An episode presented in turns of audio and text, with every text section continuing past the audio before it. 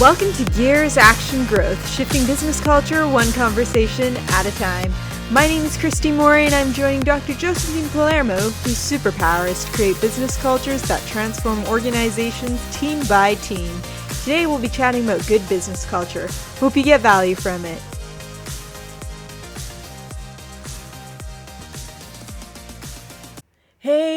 Good to hear from you. I was going to say good to see you, but good to hear from you. Our audio's been really great lately. How's it going?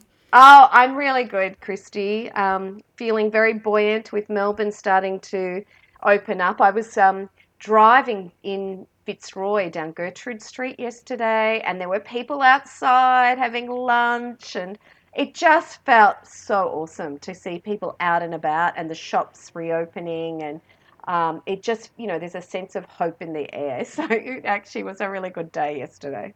Yeah, definitely. I know our local parks and things, so many families are out on the grass. Yes. It's like Disneyland almost. It is, isn't it? Absolutely. Yeah. It's, it's awesome. so foreign though, isn't it? Like from the nothing to everybody going out. It is. It is. And I think, um, you know, I think it, it should be really um, mentioned that not everybody is going to feel great about that because there's this kind of um, some people will feel intrepidation because we've been sort of on our own at home for so long. So so yeah we have to be kind to each other because not everybody's going to feel comfortable about being out and about that's very, very true. Mm-hmm. So, listeners in Melbourne, we're yeah. there with you. Yeah. Um, and today, on that positive note, we'll be talking about good business culture to give you f- further insight of the flip side from bad mm-hmm. business culture. And we'll be specifically talking about what makes a business culture good and why a good culture is vital. Yeah. And lastly, if a business does have go- bad culture, how can you flip it to a good culture, especially as a leader? So yes. let's go with what makes a business culture, quote, good. And are there mm-hmm. some key attributes that we can identify? Mm, okay, thanks, Christy. I, I, I love to start here because I think that, um, you know, uh, last week we talked about bad culture, and I'm going to say the same thing that I said about bad culture when we're talking about good culture. Cultures are not necessarily good and bad, but they are better if they are geared towards fitting the purpose of the organization or company. So if your company has certain business goals, your culture really needs to be aligned to that. It also needs to be aligned to your values, and that's what makes it good or even great. And then on top of that, because really, when we think about it, companies are people. You know, we think of companies as kind of institutions or financial structures. But really, what makes things happen are people. And when people are in good cultures or even great cultures, they're going to perform better because their engagement will be higher. So, so a good culture is a culture where you feel like you can flourish in that culture, where people are really um, living the values of the company, where that there's values alignment, where there is some real, really um, some key characteristics that relate to the way in which people interact with each other with respect. Um, where people are recognised for the work that they do, and where people are very clear about purpose. So let's start with that. So you know, let's let's think about a good culture being a culture that is very clear about its purpose. The culture imbues that. It has it, it demonstrates that. I, I talk to uh, business leaders about signature moments. And what I mean by signature moments is what are those kind of symbols or those um, moments in in the the company's day or week or month where everybody can feel the culture of the organization and they instantly understand that it's aligned to the company's values and it's aligned to the company's purpose. So these are signature moments that can really make a difference to people because what it does is it keeps turning people towards focusing on the key purpose or the key goals of the organization. I'll give you an example. If you've got an organization, um, let's take Boost for example. Boost is an organization that's done really well. They've actually um, uh, really thrived on a culture that is aligned to their their values, and their values are around you know producing something that's fun and healthy because you know Boost was the sort of first company that kind of brought smoothies and shakes to a more vibrant, um, you know, kind of um, mass market, if you like. So it's about being healthy and it's about really caring for the individuals. So a company like Boost, if you've got workers at Boost um, experiencing a culture where they're not recognized for their strengths, where they're they're put in situations that are really not great for their health and well-being where maybe occupational health and safety are not a focus of individuals where they're not trained to perform well.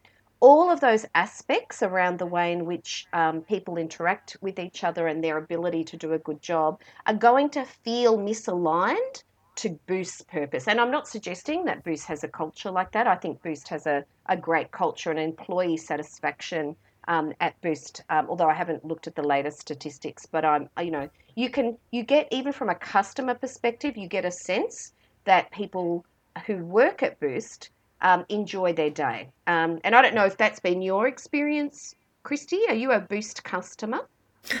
Is that the juice bar you're talking about? Yeah, the juice bar. I think yeah. we have them. So I'm originally from Canada, and I ah, think uh, yeah. we do have Boost. Like it's an international yeah. Company, mm. isn't it? Yeah, it is. It is. Yeah, but, but, yeah.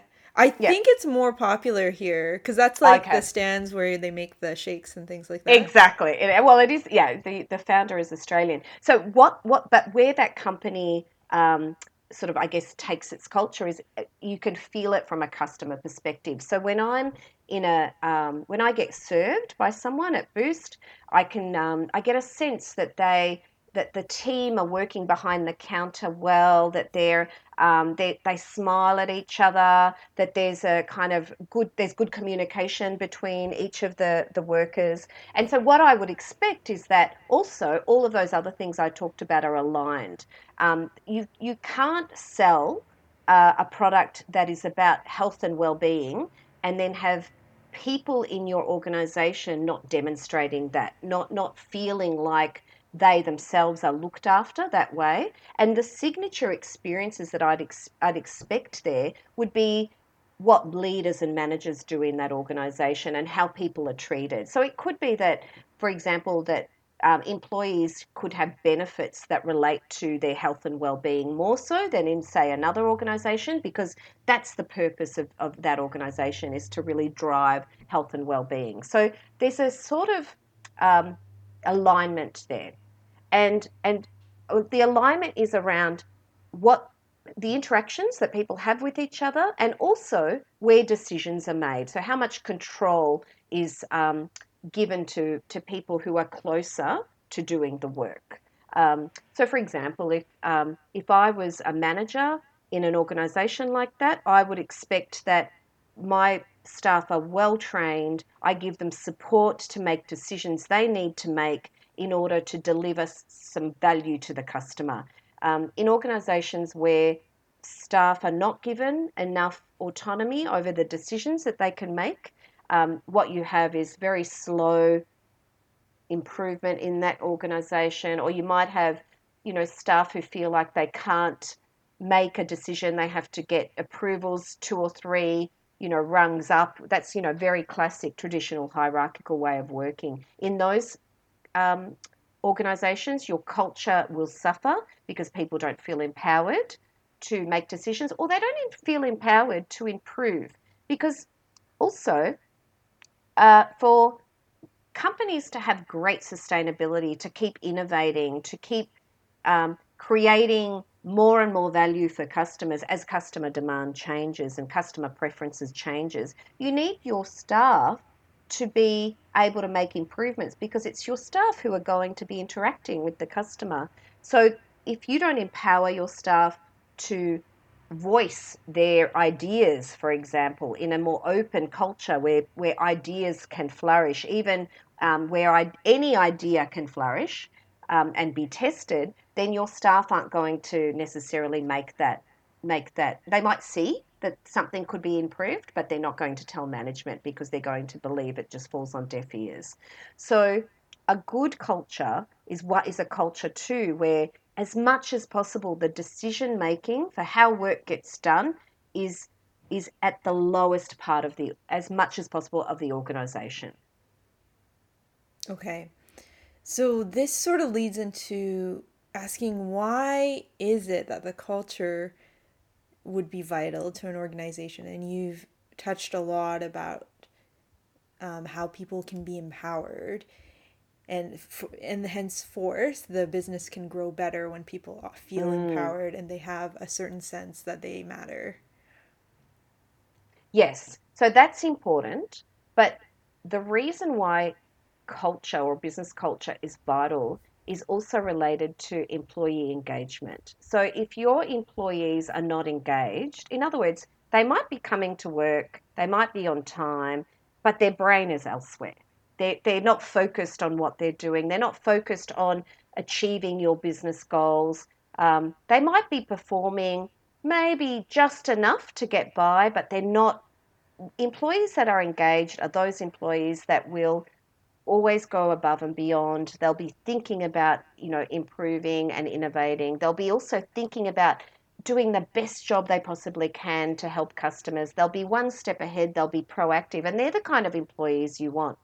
And in fact, um, I was lo- looking at some recent statistics on um, employee engagement, and Gallup poll did a, a recent global survey. They, they surveyed 142 countries, and Australia is always included in these surveys. And they showed that globally, 63% of employees are not engaged at work, and 24% are actively disengaged. And when you have disengaged employees, they're sabotaging your company.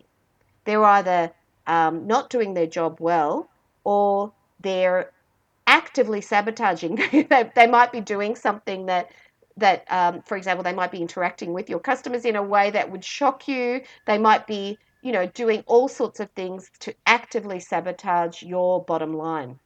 So, what that like that Gallup poll found, like if you look at it from a kind of a numbers perspective, that's actually more than 900 million people in the world, in, across these 142 countries, who are not engaged in the work that they're doing. Yeah. 900 million people. It, over 900 million people. Even though that's a shocking number, I definitely can understand it's a it's a huge number, but I can also understand that it is the reality you know so, it's not so it's not so foreign i think as a mm. concept around the world you know australia it doesn't matter really what kind of country i think if people are not feeling like they're appreciated or empowered that mm. can definitely happen exactly and and really business leaders need to tune in on this because if you have an engaged workforce and and the, the statistics are really clear on that if you have a workforce that's highly engaged, it means you can expect 19% increase in your operating income versus a low in, um, level of engagement, which will give you a 33% decrease in your operating income. So it absolutely affects your bottom line. There's no fluffiness about this.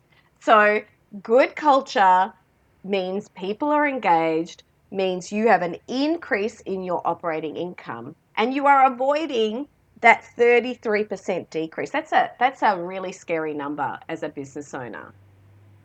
So for business owners who are hearing this right now and they're realizing they don't actually have a good culture, how can they turn it around?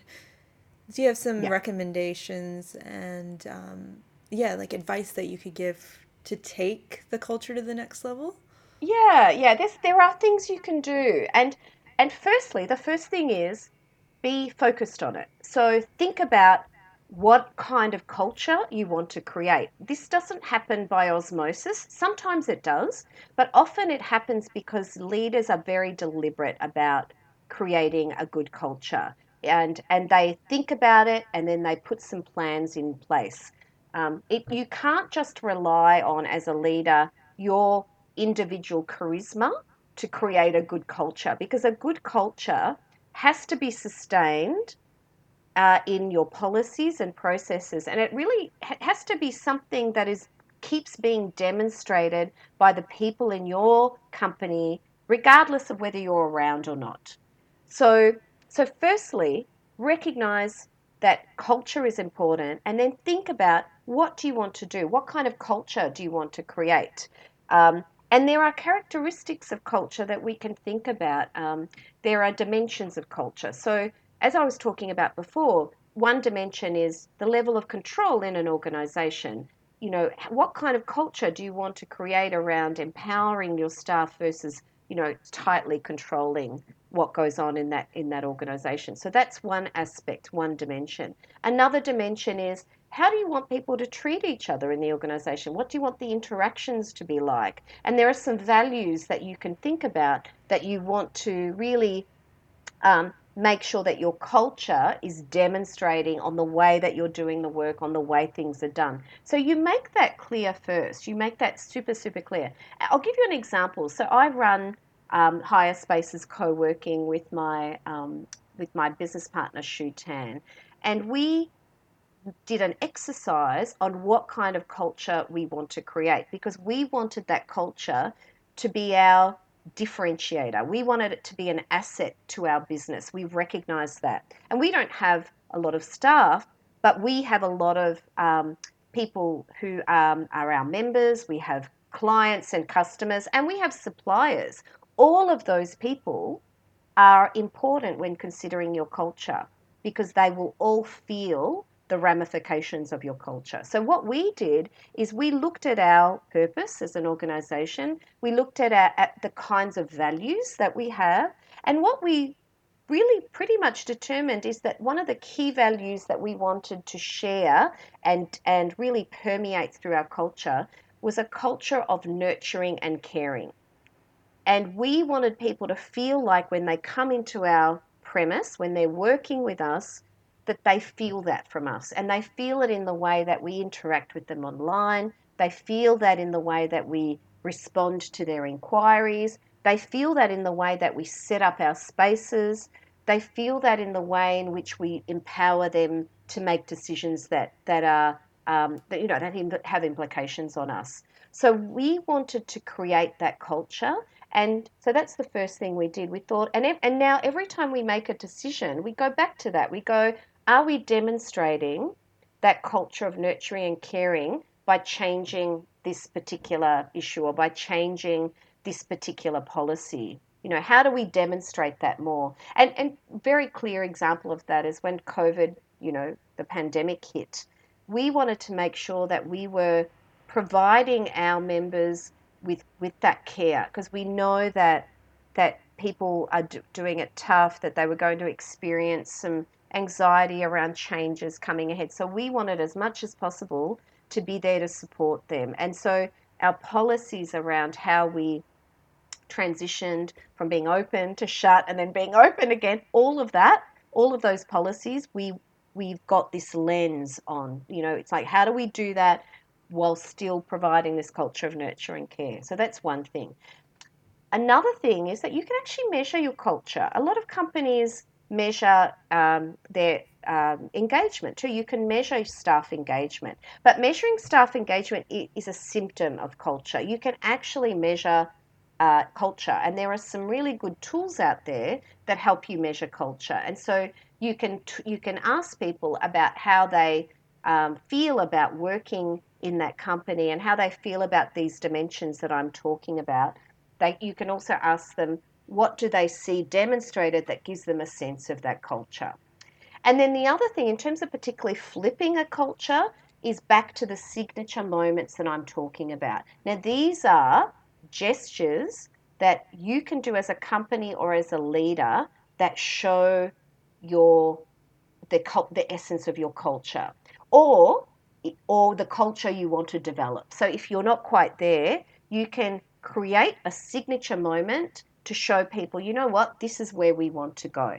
I did this, I'll give you an example. I did this when I was working for a major um, telecommunications company, and what we did was we wanted to create a culture of greater innovation in the organization. We, we sort of felt like people had kind of got a bit complacent, that our leaders weren't thinking, you know, um, weren't sort of thinking into the future enough, they weren't being innovative enough.